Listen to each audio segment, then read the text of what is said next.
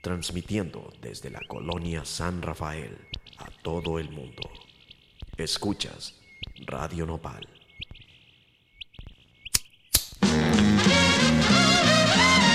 Es crónica. Salida para toda la banda, ya le mochense.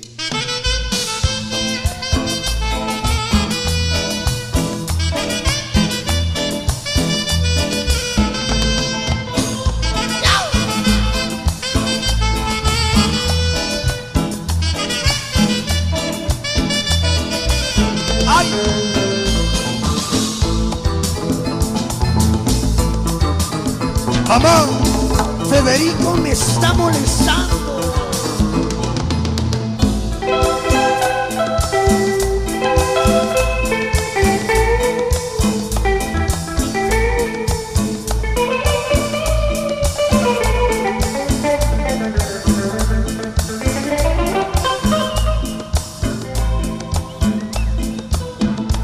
Y como dice el tío Carromito, escúchalo, escúchalo, escúchalo.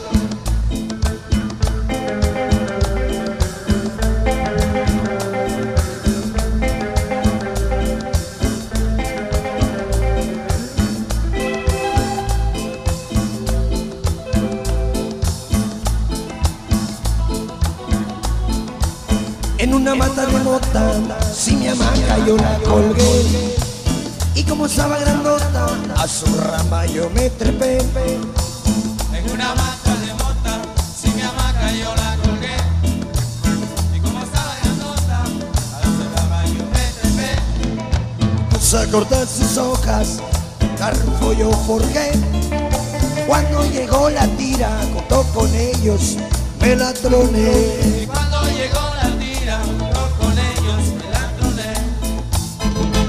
Ay, qué rica, sí, sí que está la mota. Yo no le hago no a otra cosa. Yo la fumo, sí, sí, o mi negra, negra. Pero ay, qué rica, sí, sí que está la hierba.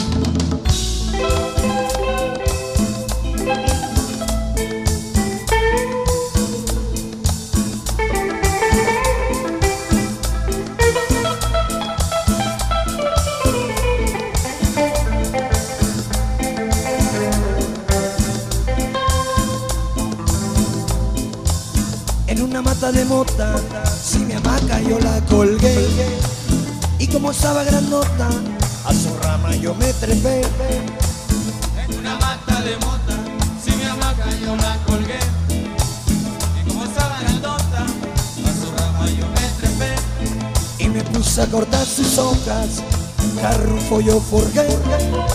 Cuando llegó la flota, junto con ellos, me la troné. Y cuando llegó la flota, junto con ellos me la troné. Pero hay que rica, sí que está la mota, mota, mota. Yo no le hago no, no a otra cosa. Yo la fumo, sí, sí, con mi negra de vez en cuando. Rica, rica, sí que está la hierba.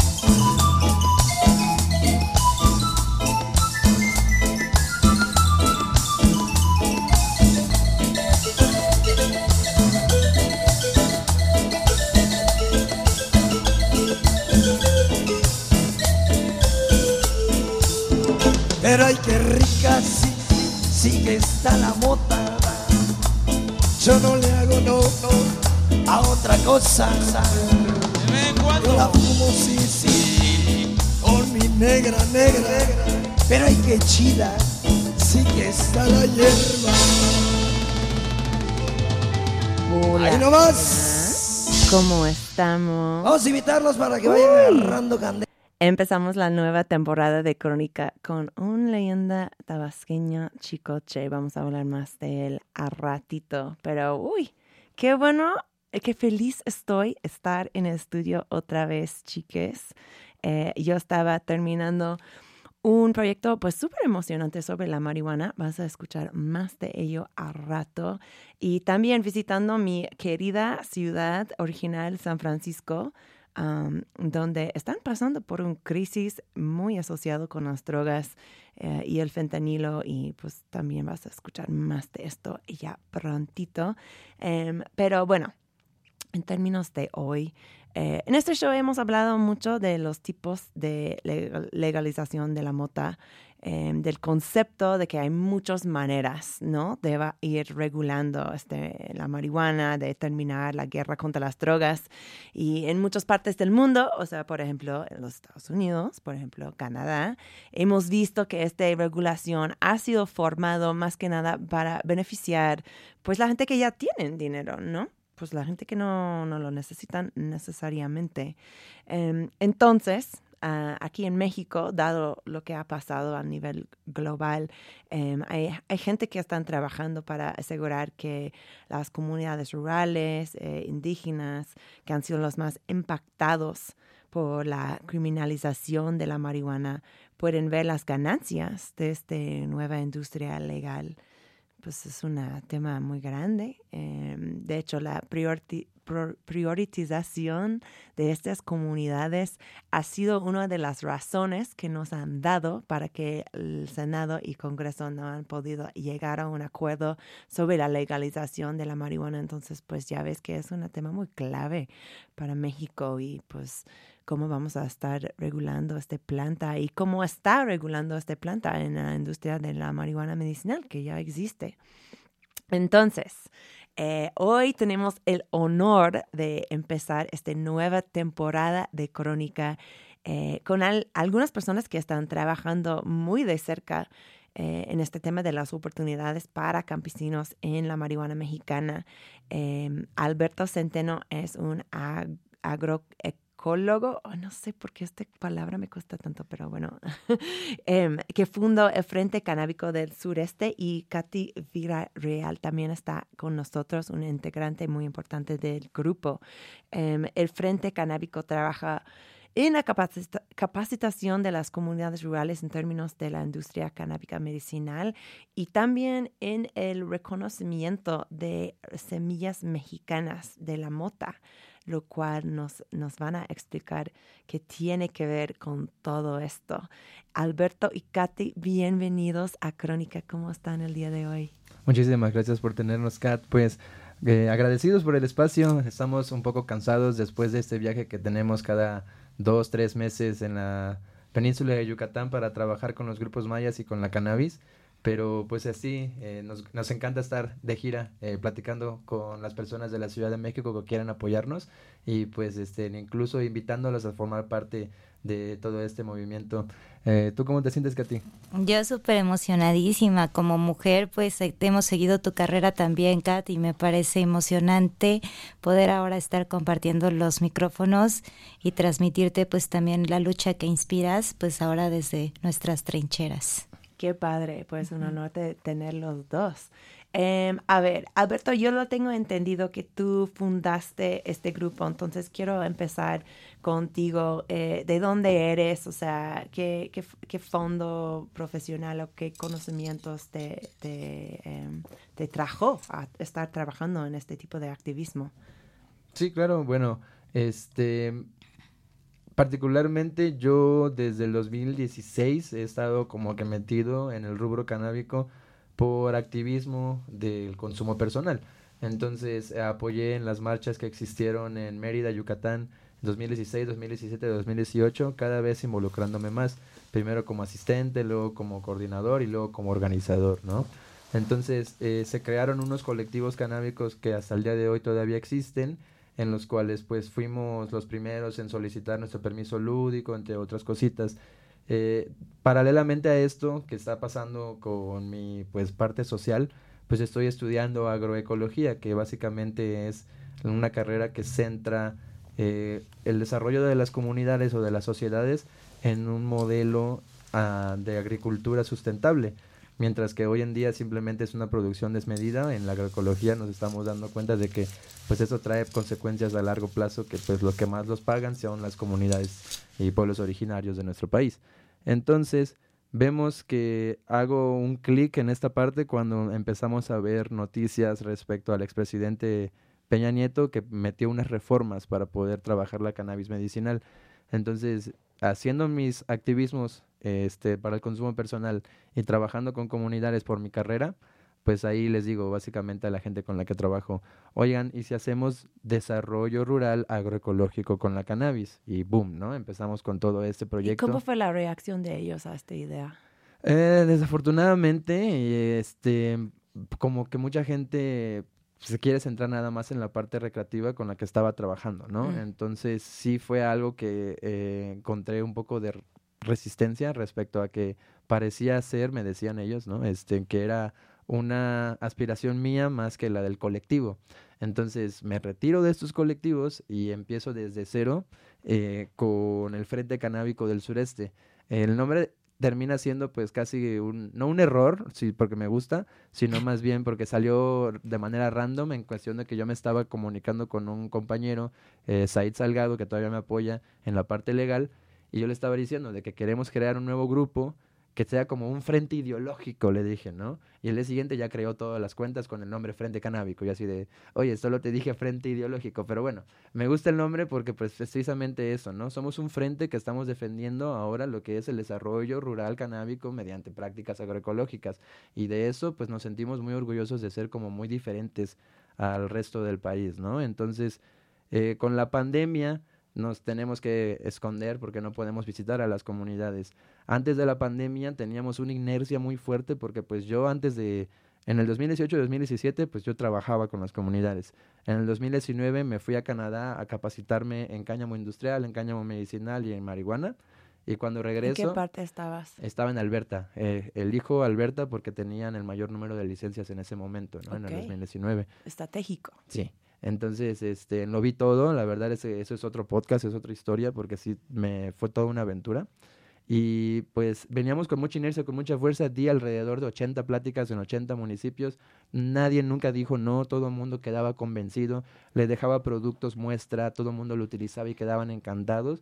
Y pues los grupos más fuertes son los que trabajamos ahorita, pero cae la pandemia.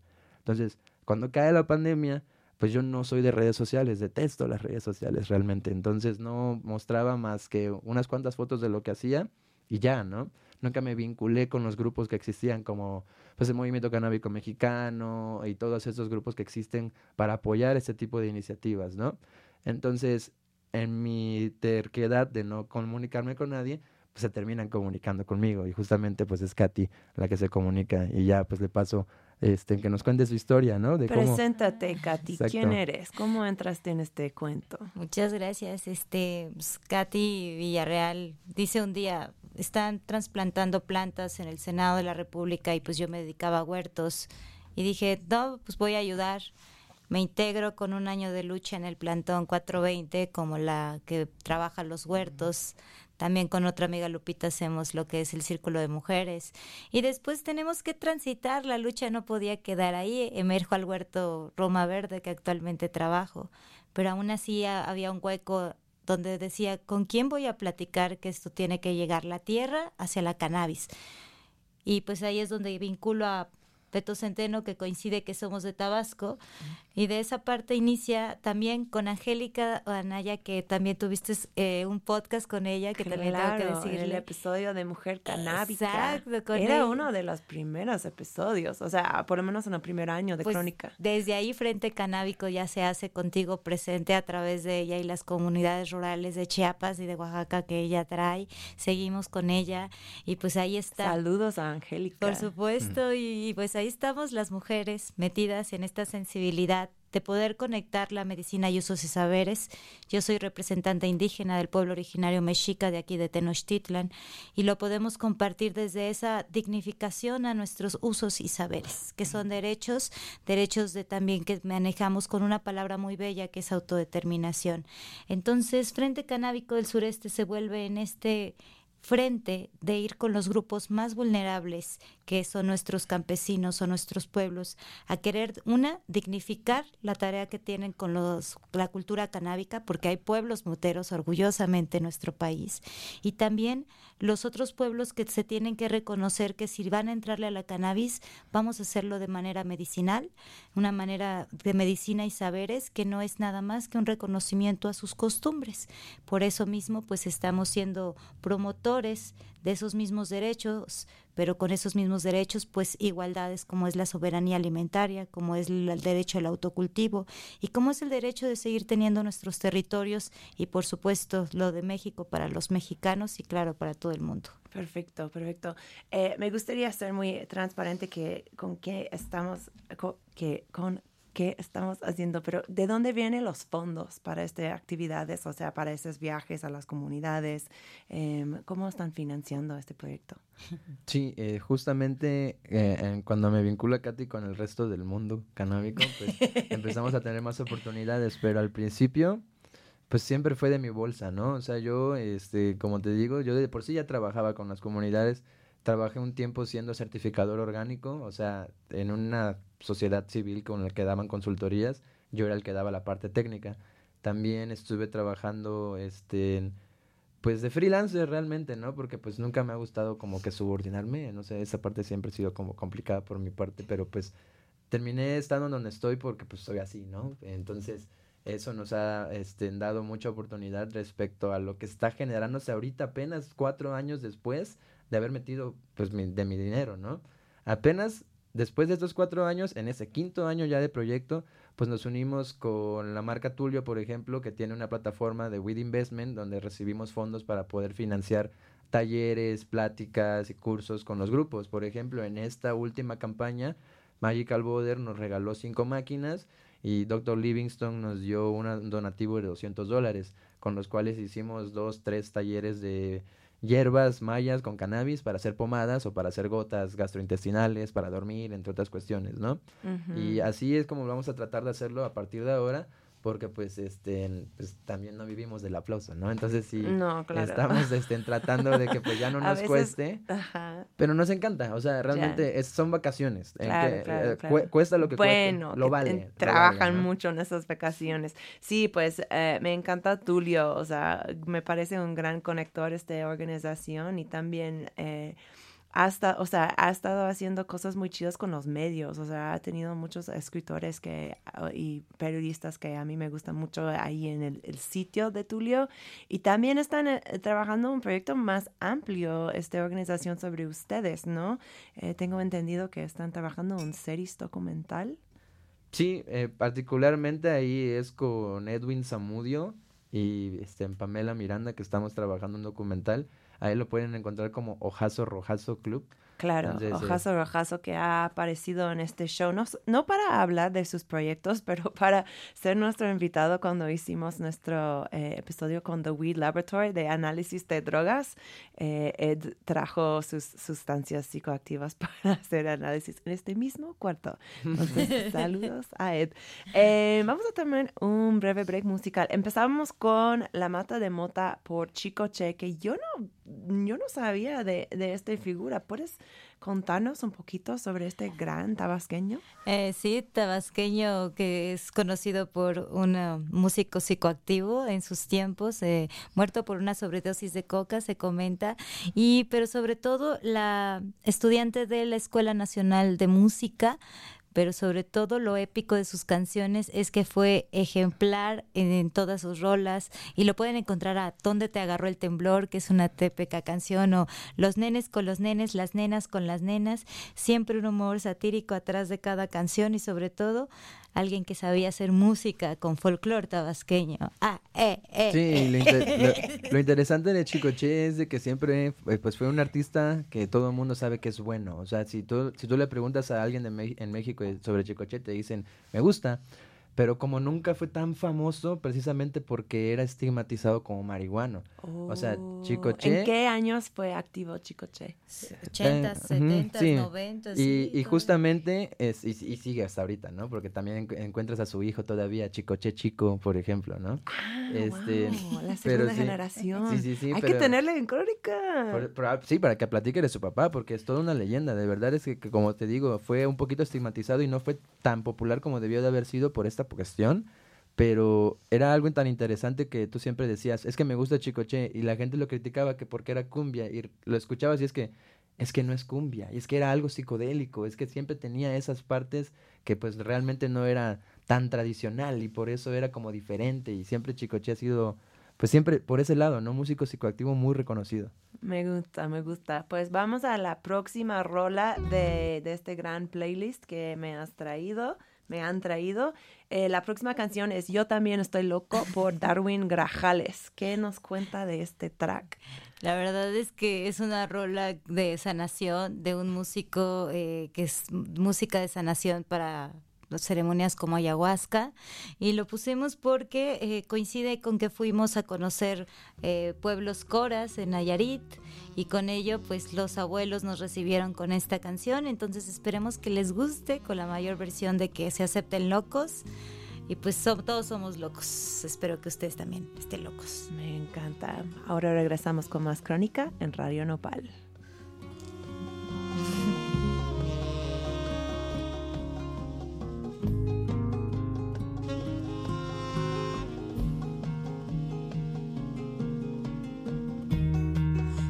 La sensación de que mi mente está cambiando. Tengo la sensación que todas mis palabras se están mirando. Tengo la sensación que estar tan cuerdo pide un salto. Tengo la sensación que estando un poco loco me voy soltando loco. Yo también estoy loco, pero me quiero quedar así. Porque cuando estoy tan cuerdo me vuelvo a perder de mi loco. Yo también estoy loco, pero me quiero quedar así. Porque cuando estoy tan cuerdo me vuelvo a perder de mí.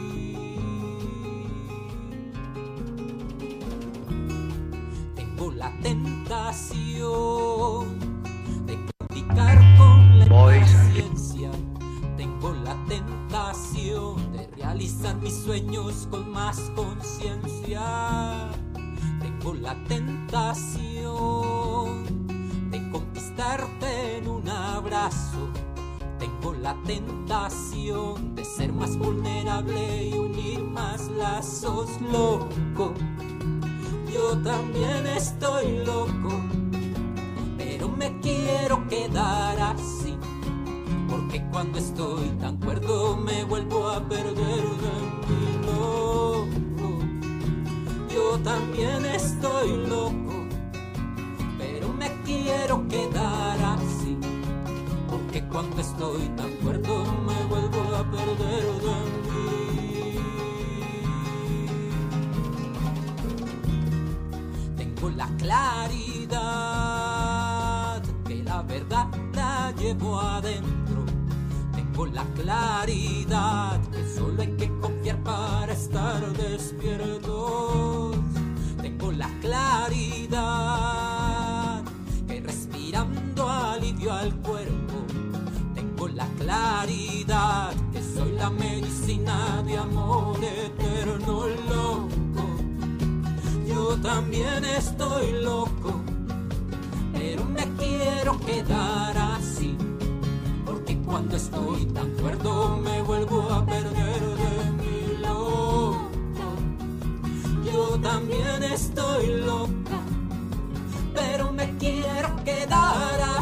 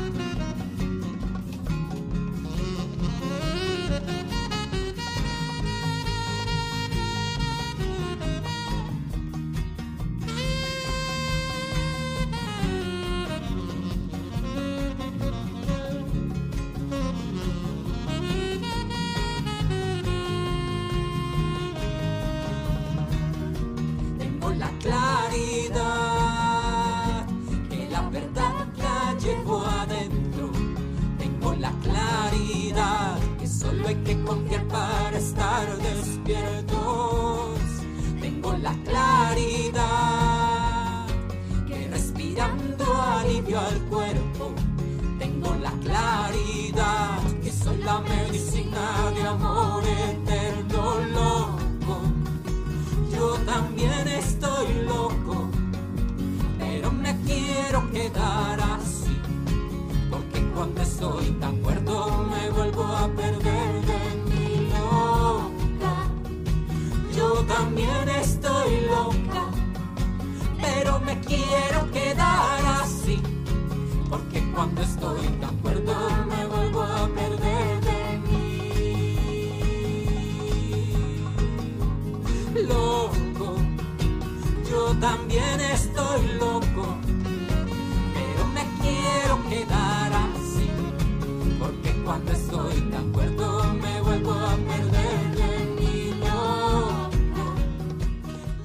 qué bonito. Me gusta mucho este playlist con quien estam- estamos eh, empezando este episodio.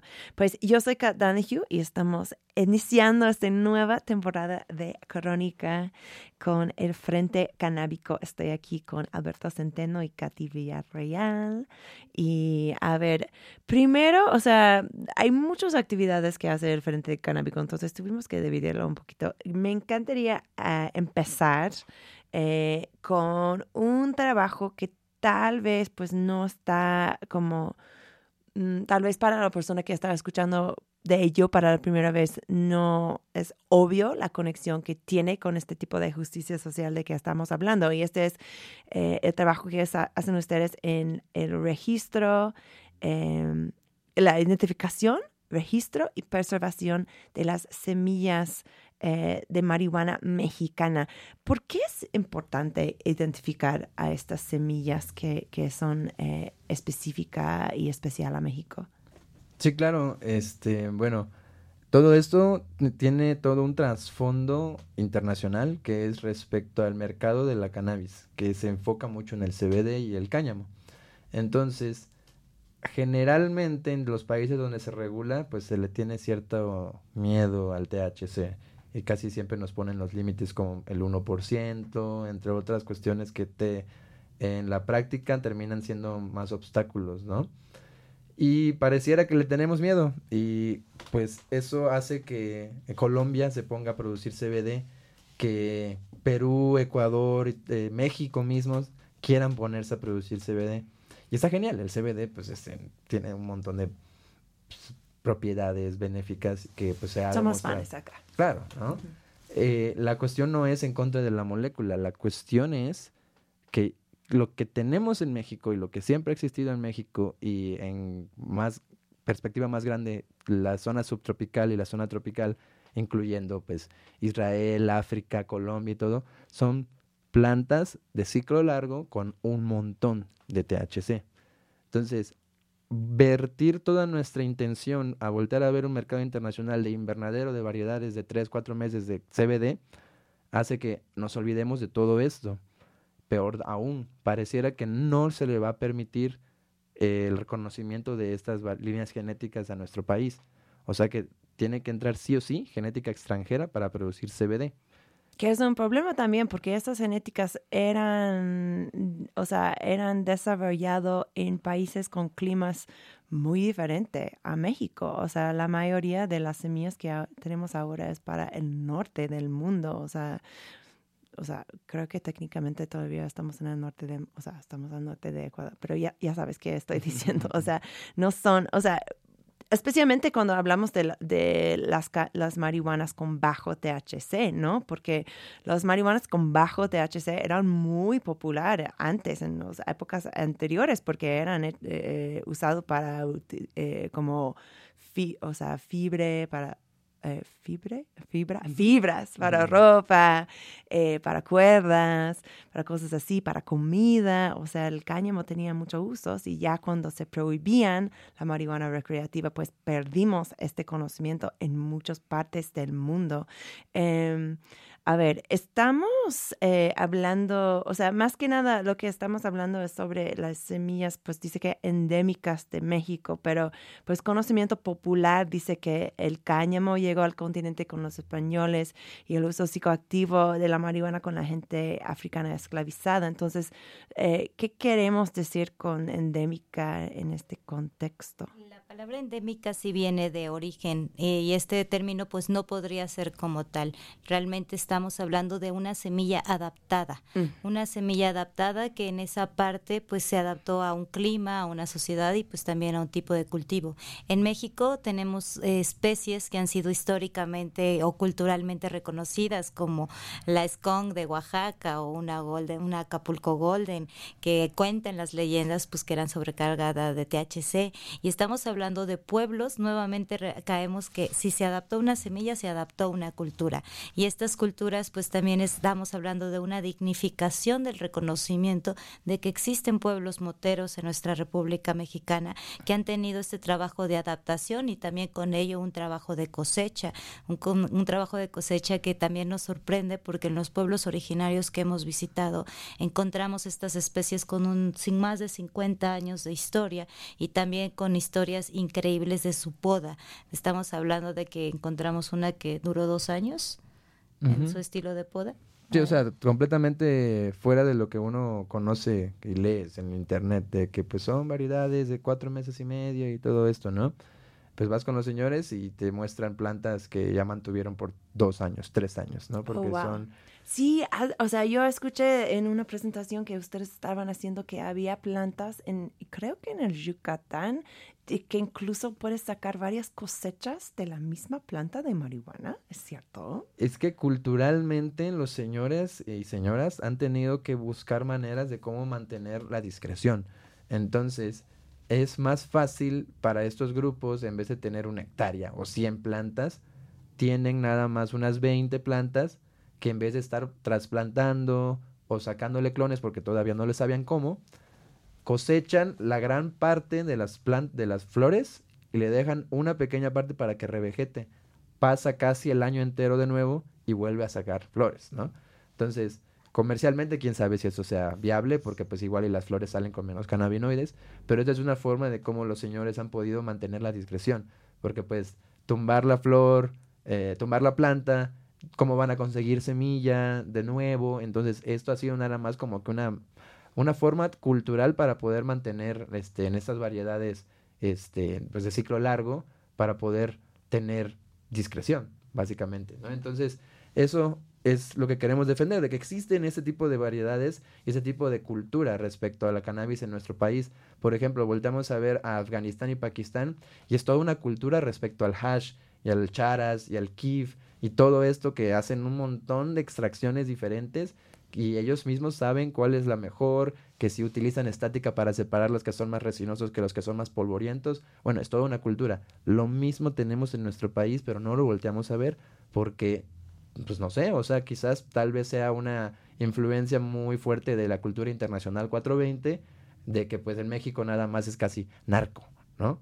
O sea, lo que dice la cultura 420 internacional es México cárteles, pero cuando no se habla de que los seris le dicen a Piscuy, no se habla de que los mayas tienen unas pequeñas historias respecto a la dinastía Tutulxu, seguramente dicen que, supuestamente dicen que ellos consumían cannabis en esa dinastía, ¿no? También se habla respecto... En tiempos precolonial. Es lo que no queda claro, ¿no? Porque prehispánicamente obviamente no, no hay manera de cómo entre. Probablemente sea en tiempos coloniales donde todavía existían estos pequeños este, grupos, ¿no? De resistencia pero también existen, por ejemplo, los otomíes con la leyenda de la Santa Rosa y la partería tradicional con la cannabis. Entonces, toda esa cultura mexicana canábica no la estamos volteando a ver. Nada más nos quedamos como, ay, narcos, ¿no? Entonces, es eso, o sea, hay que retomar un montón de cosas. La genética es importante, la cultura es importante y la dignificación de los pueblos, porque ya lo están haciendo y han sido los que mantienen las, las variedades, también es importante. Y a veces puede llegar a parecer como un, un overreach, ya sabes, como que estamos una maroma mental respecto a la cannabis y los pueblos. Bueno, eh, si tú sabes de la historia de la humanidad, los pueblos de todo el mundo que se llegan a establecer cerca de un cuerpo de agua, el, un río, un lago, un cenote, ¿no? Terminan volviéndose pueblos agricultores, porque tienen riego, ¿no? Entonces, sin estos pueblos no tendríamos el maíz como lo conocemos hoy, el trigo como lo conocemos hoy y todas las plantas que tú pienses existen porque estos pueblos los mantuvieron. Entonces, así como tenemos que darle la dignificación a los pueblos maiceros de México, Puebla, Yucatán, también a los pueblos moteros. Claro. Porque esas variedades existen porque ellos y ellas las mantuvieron. Claro. ¿Y qué es que se necesita para registrar una semilla de marihuana, por ejemplo? Justamente nos estamos aliando con Mexicana Consultoría Canábica, que son Felipe Bravo y Paloma Estrada, que ellos ya tienen unos registros en camino de, en el Catálogo Nacional de Variedades Vegetales. Lo que pasa no es que no se haya tenido pues el esfuerzo para mantener esas variedades. Existen muchos genetistas, este, por ejemplo, Macut sin semillas, Pacal Seeds, Zapata Seeds, Mayan Seeds, todos ellos hicieron su trabajo de ir a las comunidades, agarraron unas semillas y las han estado manteniendo. Pero a final de cuenta, por burocracia, el proceso técnico, que es 100% correcto como lo hacen estas personas, no termina siendo el proceso legal. Mm. Entonces, ahorita lo que se necesita para empezar es un amparo de semillas. Entonces, casi no todas las personas en México lo tienen porque se van más por el amparo de consumo lúdico. Claro. Y en ese amparo de consumo lúdico, el bloqueo más grande es y tienes derecho a la adquisición legal de semillas. No hay manera legal de obtener semillas, entonces quedas trabado, trabada, porque pues tienes permiso, pero ¿de dónde saco las semillas, no? Entonces, lo que se tiene que hacer es registrar ante el SNICS, el Sistema Nacional de Inspección y Calificación de Semillas, eh, en el Catálogo Nacional de Variedades, una planta que tú le digas a la SNICS, tiene estos 25 caracteres en particular ya la tengo reconocida de la A a la Z por estos 25 caracteres en particular y planté 200 plantas y alrededor de 195 salieron lo suficientemente semejantes, o sea que es estable. Entonces, cuando tú obtienes esos dos requisitos, la primera, la caracterización, y la segunda, la estabilización, ya te puedes registrar ante el SNICS y poder decir, esta es una semilla estable para uso comercial. Entonces, eso es lo que estamos tratando de hacer nosotros. Si nos limitamos a lo que nos pueda llegar de otros países, vamos a tardar primero que nada mucho tiempo en adaptarlas a nuestros a nuestros pues, condiciones y segundo vamos a perder ese acervo genético.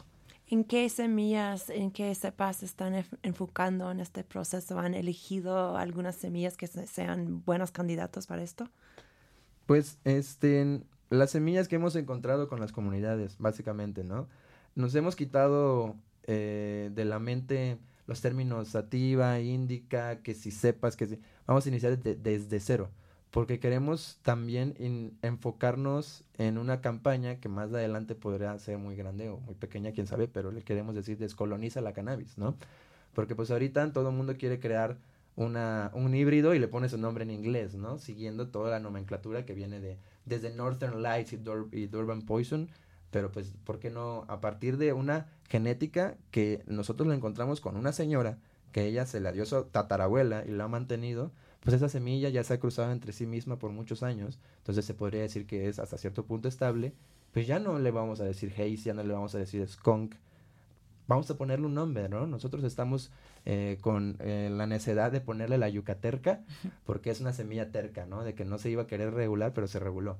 Entonces, eso es lo que queremos hacer. Eh, ya más adelante, cuando la caractericemos, muy probablemente sea una planta con tendencia sativa, con mucho THC, ciclo largo de floración, pero pues estamos empezando todavía con la capacitación de los pueblos y de los grupos porque pues no podemos este, ponerlos a producir plantas que no van a poder terminar. Claro, pues me encanta que estás empoderando los cultivadores eh, mismos en este proceso, porque sí hemos visto eh, ciertos tipos de semillas mexicanas que han salido del, de las manos mexicanos, ¿no? O sea, tal vez nos puedes contar un poquito de lo que pasó con una cepa que tú mencionaste, Katy, con el Acapulco Golden, eh, que, que, hemos visto con la evolución, de este, registración de esta semilla pues también ahí es hablar de cómo estos temas se vuelven sociopolíticos y en este versio, en este versus pues platicar que Pontul Acapulco Golden ahorita tiene un registro ante el SNICS y que también con esa misma pues, se puede iniciar otro protocolo de investigación va a ser parte de, pero realmente eh, todo esto también va a ser una reparación de daños. Estamos hablando de que muchas de las especies de México fueron analizadas y mejoradas en otras partes del país a nivel mundial y también estamos llamando a que esas industrias comerciales internacionales volteen a ver y también reconozcan la, aportación que ha tenido la semilla mexicana en los mejoramientos que han tenido para estabilizar otro tipo de especies. Entonces, por ahí al lanzar estos temas, pues influye también a políticas internacionales. Y volteamos a ver en este hueco de la ley que tenía México para decir, ok, están diciendo que vamos a tener derecho a autocultivo. ¿Y la semilla, dónde la vamos a secar? Y esa fue el interrogante para nosotros empezar a movilizarnos y entender que había algo que hay que rescatar, estableciendo que también las semillas son un tema internacional sobre el registro de especies y variedades internacionales. También estamos hablando de que tenemos que proteger nuestras semillas nacionales porque pues también están siendo modificadas y pues simplemente también tenemos derecho al reconocimiento de nuestras semillas adaptadas nacionales mexicanas. Eso es como en sí nuestra lucha. Perfecto. Pues voy a pasarnos a otro break musical. La próxima rola, pues una otra, una otra gran rola pacheca eh, que se llama eh, la Hierbita por los Destellos. Tengo entendido que es un grupo peruano porque lo trajeron a, a Crónica del día de hoy. Eh, justamente eh, combinando la influencia que tenía Chicoche, nos gusta, o sea, estábamos planeando hablar de toda la influencia, ¿no? De que justamente hablar de los destellos como unas primeras influencias respecto a las, a las aquí este sonido bien canábico, influye en Chicoche y Chicoche era como que la única influencia mexicana que estaba en ese estilo por ese entonces, ¿no? Entonces nada más era como que hacer ese match porque sí nos que nos gusta mucho un chicoche, así que ya, como ya te diste cuenta, ¿no? a mí también, es que, bueno, he escuchado que eh, su, su hijo está activo, entonces pues me emocioné mucho para, para tenerle en el show. El problema es que todos dicen que son sus hijos. Oh, ok. un hombre muy activo. Bueno, escuchamos esto y regresamos con más crónicas.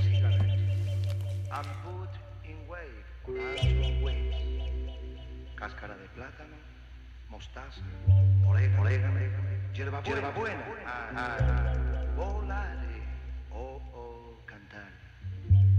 Ready now, listen to me, to me. One, two, three, four.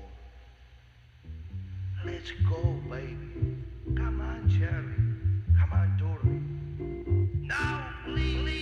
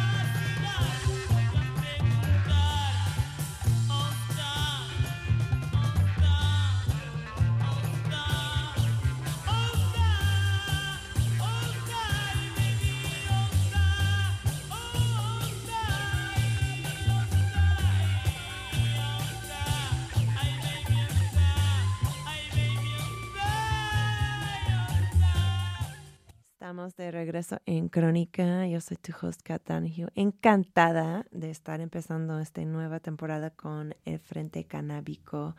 Ah, estoy aquí con Katy Villarreal y Alberto Centeno, unos dos integrantes muy importantes de esto.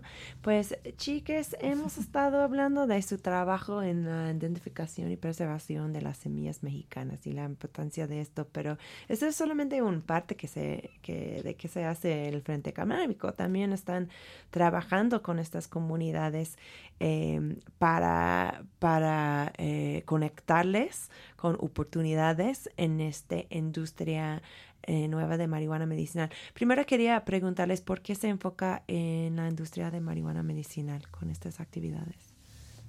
O sea, ¿por qué decidimos con la cannabis con los pueblos? Eh, con la marihuana, o sea, ¿por qué se enfoca en la industria de marihuana medicinal? O sea, como tenemos supuestamente esta industria recreativa que viene, ¿por, qué, sí. ¿por qué se enfoca en, en las oportunidades de la medicinal? Sí, eh, bueno, pues por el estigma, o sea, es que realmente las comunidades con las que trabajamos también son muy tradicionalistas, Ya, entonces no, no, no es bueno cosificar nunca tampoco a las comunidades como si fueran o super santos o super malos, ¿no? Claro. Por ejemplo, hay mucho machismo, hay este, pues mucha ignorancia de ciertos temas, antiintelectualismo, entonces cuando llegamos a la cuestión de cannabis para la creación de productos medicinales, es cuando todos dicen va. O sea, ya, justamente platicábamos al principio de todo esto, del libro que estás trabajando respecto a las sustancias, ¿no? Em, no ha habido comunidad en la que cuando hay problemática, porque casi nunca hay problemática, ¿no? Pero cuando hay problemática, sí o sí es porque chicos que se van a Estados Unidos a trabajar de mojados y conocen la piedra, conocen otro tipo de sustancias, ¿no? Y pues los grupos siempre pues ponen en la misma bolsa todas las sustancias, incluida la cannabis, que sabemos nosotros que nada que ver con la piedra, por ejemplo, pero como van en la misma bolsa para ellos es si cultivamos cannabis para consumo recreativo, estamos invitando a que venga la piedra, a que venga esto. Entonces, órale, es una Mm. conexión muy fuerte. Y entonces la, el Frente Canábico trabaja más que nada con, con gente que están viniendo a esta cultivación, o, o sea, pero también trabajan con comunidades moteras, ¿no? O- Sí, sí. eh, Yucatán en particular casi no tiene esa cultura canábica, no porque no exista, sino porque no es tan popular. Pero por ejemplo, ahorita el 19 de julio vamos a ir allá a Oaxaca para trabajar como grupos, este, pues moteros meramente, ¿no? Que lo que están buscando, a diferencia de Yucatán, es regular lo que ya hacen. Entonces va a haber otros diferentes paradigmas que romper, ¿no? Obviamente en Oaxaca no le tienen miedo a la cannabis, pero en Yucatán todavía. Entonces son diferentes paradigmas a romper de qué podemos llegar a hacer con cada grupo. Eh, yo creo que Oaxaca va a tenerlo muchísimo muy fácil en cuestión de sus semillas, porque allá deben de tener muchísimas semillas, ¿no? Y la cultura existe, ya saben cómo trabajarlo. Nada más que pues es esto, ¿no? De que lo tradicional, lo técnico, no es lo mismo que lo burocrático legal que nos están obligando a hacer para poder llegar a ser legales, ¿no? Entonces, cuéntanos un poquito de esto. O sea, ustedes entran en una comunidad, se ponen su taller. O sea, ¿de qué se tratan estos talleres? ¿Qué tipo de conocimiento estás tratando de compartir con ellos? La verdad es que entramos con una cuestión multidisciplinaria como es la cannabis y en esa multidisciplina también la abordamos primero desde la versión desde sus derechos. En sus derechos les damos la oportunidad de que reconozcan la oportunidad de conocer primero el derecho legítimo a la autodeterminación, que es esta parte de gobernanza al que cual reconocen que pues tienen derechos legítimos como pueblos originarios. De otra manera, si son este también los acompañamos a, también en sus procesos de derechos de amparos para que los empecemos a trabajar en procesos. Eh, también desde esa, de esa versión pasamos a la de autocultivo, que tiene que ser con técnicas agroecológicas. Así que cuando nosotros nos preguntan ellos, ¿estás fomentando el narcotráfico? No, te estoy fomentando la soberanía alimentaria, el derecho de cultivar, el derecho a que puedas sembrar sin agrotóxicos, el derecho de, de que tú puedas tener tu autoconsumo de medicinas, así como también el hecho de tu alimento y el acceso pues también a que puedas manejar una posibilidad de, eh, ahora sí que comercio justo, comercio, desarrollo solidario, eh, desarrollo integral ante las comunidades. ¿Por qué? Pues porque ellos aprenden a conocer la cannabis no como lúdico ni como recreativo, es fomentar que lo conozcan de uso medicinal, es que aprendan nuevamente a retomar sus usos y saberes con las medicinas, con la herbolaria tradicional mexicana. Y pues cuando aportamos esto, es increíble cómo el desarrollo comunitario se vuelve esa expresión natural de que todos eh, se vuelven parte de un desarrollo integral. Y ante eso, pues nosotros estamos viendo que la cadena se cumpla completamente, que puedan ser este, autogestivos con la cannabis y también tener un modelo de negocio que sea para ellos. Y el que no sea no estamos promoviendo por nada, para nada la venta. Creemos que si tratamos el tema de la salud como tema preventivo, pues ellos pueden conocer la cannabis desde todas sus formas. Ahora, si contamos que en cada región tienen este maquiladoras de N que, pueden ayudar para la próximamente la entrada del uso del textil de cáñamo, pues estamos facilitando y también muchos versos que tiene la cannabis donde ya estamos en, ah, compartiéndoles cómo lo pueden dinamizar. Entonces, muy contentos porque nuestras capacitaciones de empoderamiento vienen siendo multidisciplinas para ellos y con ello también sus derechos. Y, consideran que la regulación que tenemos ahora mismo en México sobre la marihuana medicinal tiene apertura, tiene oportunidades realísticos para estas comunidades? No, o sea, esto, por eso estamos haciendo lo que hacemos, ¿no? Porque la regulación medicinal que salió desde el 21 de enero eh, sin, nadie lo está haciendo. Nadie puede hacer toda la cadenita porque es muy difícil burocráticamente. Lo que se está logrando ahorita con la, con la regulación medicinal que ya salió es importación de productos terminados y pues la receta que dan los médicos y médicas de aquí que existen en México, ¿no? Pero nadie está produciendo plantas. Paradójicamente es lo último que vamos a hacer, producir plantas. Entonces, eso ya nos tiene muy limitados y por consiguiente no vamos a poder eh, desarrollar, como, como es la parte medicinal que también limita lo del CBD y todo esto, no estamos todavía pensando en las plantas que tienen THC, porque en otros países es lo mismo, ¿no? El 1%, el 0.3% y hasta ahí párale de contar. Pero eso es muchísimo más complicado que eso. O sea, nosotros tenemos la intención de poder registrar estas variedades de cannabis para que puedan tener ese uso no meramente recreativo, como estamos comentando, ¿no? Entonces, vemos de que la próxima eh, pues, sesión del Senado están hablando de crear una ley de cáñamo industrial y una ley de cannabis psicoactivo. Ya le van a empezar a decir cannabis psicoactivo, porque también existe una conversación respecto al uso del término marihuana como si fuera racista, ¿no? Entonces ahorita ya cannabis psicoactivo. Aquí en México existe este discurso, lo he escuchado mucho en los Estados Unidos, no sabía que este fue contemplado acá. ¿Ustedes qué piensan de esto? Es, eh, es algo pues, estadounidense-canadiense, la verdad, europeo tal vez, porque eh, lo que pasa es de que son dos perspectivas que chocan, que es mm, en el mundo a la cannabis se le conocía como cáñamo indio cuando se utilizaba para cuestiones medicinales, ¿no? Entonces el cáñamo indio era el cannabis índica. Todo el mundo iba a la botica, consumía cannabis índica. ¿Cuándo es la gran trampa? Cuando empiezan estos del FBI, FBN en ese entonces, ¿no? Harry Anslinger a utilizar la palabra marihuana. Pero es la misma planta, es el mismo preparado, nada más el nombre. ¿Por qué? Porque coloquialmente en México le decían marihuana. Sí, para mí es como una, una cuestión de si, si vamos a, a, a, ¿cómo se reconocer toda la historia de la planta o no. O sea, yo lo veo mucho cuando legalizan la marihuana, tratan de hacerlo otra planta, ¿no? Que crear como otro perfil para esta planta. Entonces, pues, muy interesante. ¿Cómo crees que usted, eh, chicos, estamos, hemos llegado al fin del programa? Oh. ya sé, tenemos muchas más cosas para hablar, pero así es, así es. Eh, Muchísimas gracias por estar aquí y muchísimas gracias, por todo lo que están haciendo.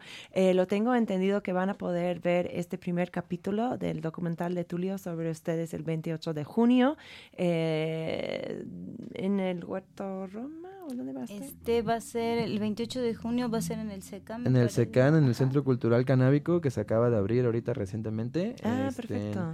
Y también van a haber otras presentaciones el 19 de junio. va a haber una pre-presentación en este bazar del Ojo Rojo, que este, precisamente lo está hosteando el compañero Edwin Zamudio. Entonces, este, va a ser la primera presentación, nada más que esa sí es como que pre-presentación. las, la presentación abierta al público la vamos a empezar a promover después del 28 de junio. Y el 14, 15, 16 y 17 no se pierdan el Festival de Cine Canábico en el Huerto Roma Verde. Perfecto, va. Pues eh, muy rápido porque nos falta un minuto nada más. La última canción es Mercedes Sosa, Todo, todo cambia. En unas pocas palabras, ¿por qué estamos escuchando esta en crónica? Todo cambia porque todo tiene que cambiar y así tiene que cambiar el tema en la cannabis para México y así lo seguimos invitando a que piensen en el grupo más vulnerable que es el, los pueblos originarios para la cannabis y sobre todo los campesinos. Entonces ahí estaremos, síganos como Frente Canábico del Sureste, a Beto Centeno como un portavoz de la agroecología y pues muchísimas gracias a Crónica por habernos invitado. Sí somos fans de ti y entonces... y no, yo de ustedes. Muchas gracias gracias y escuchas, quédate aquí en Radio Nopal para escuchar a Iridescencia programada con mi querido Horacio Warpola. Yo soy Cata y pues tenemos que eh, terminar con nuestro miau, ¿no? Uno, dos, tres. miau.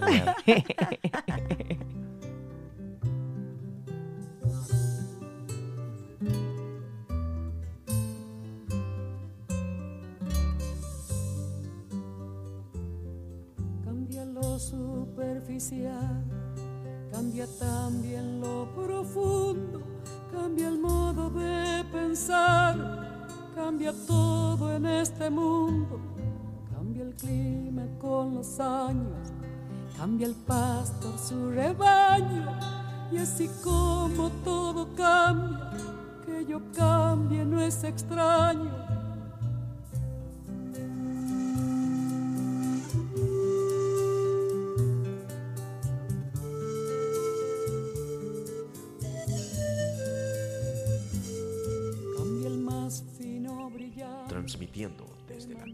San Rafael a todo el mundo. Escuchas Radio Nopal.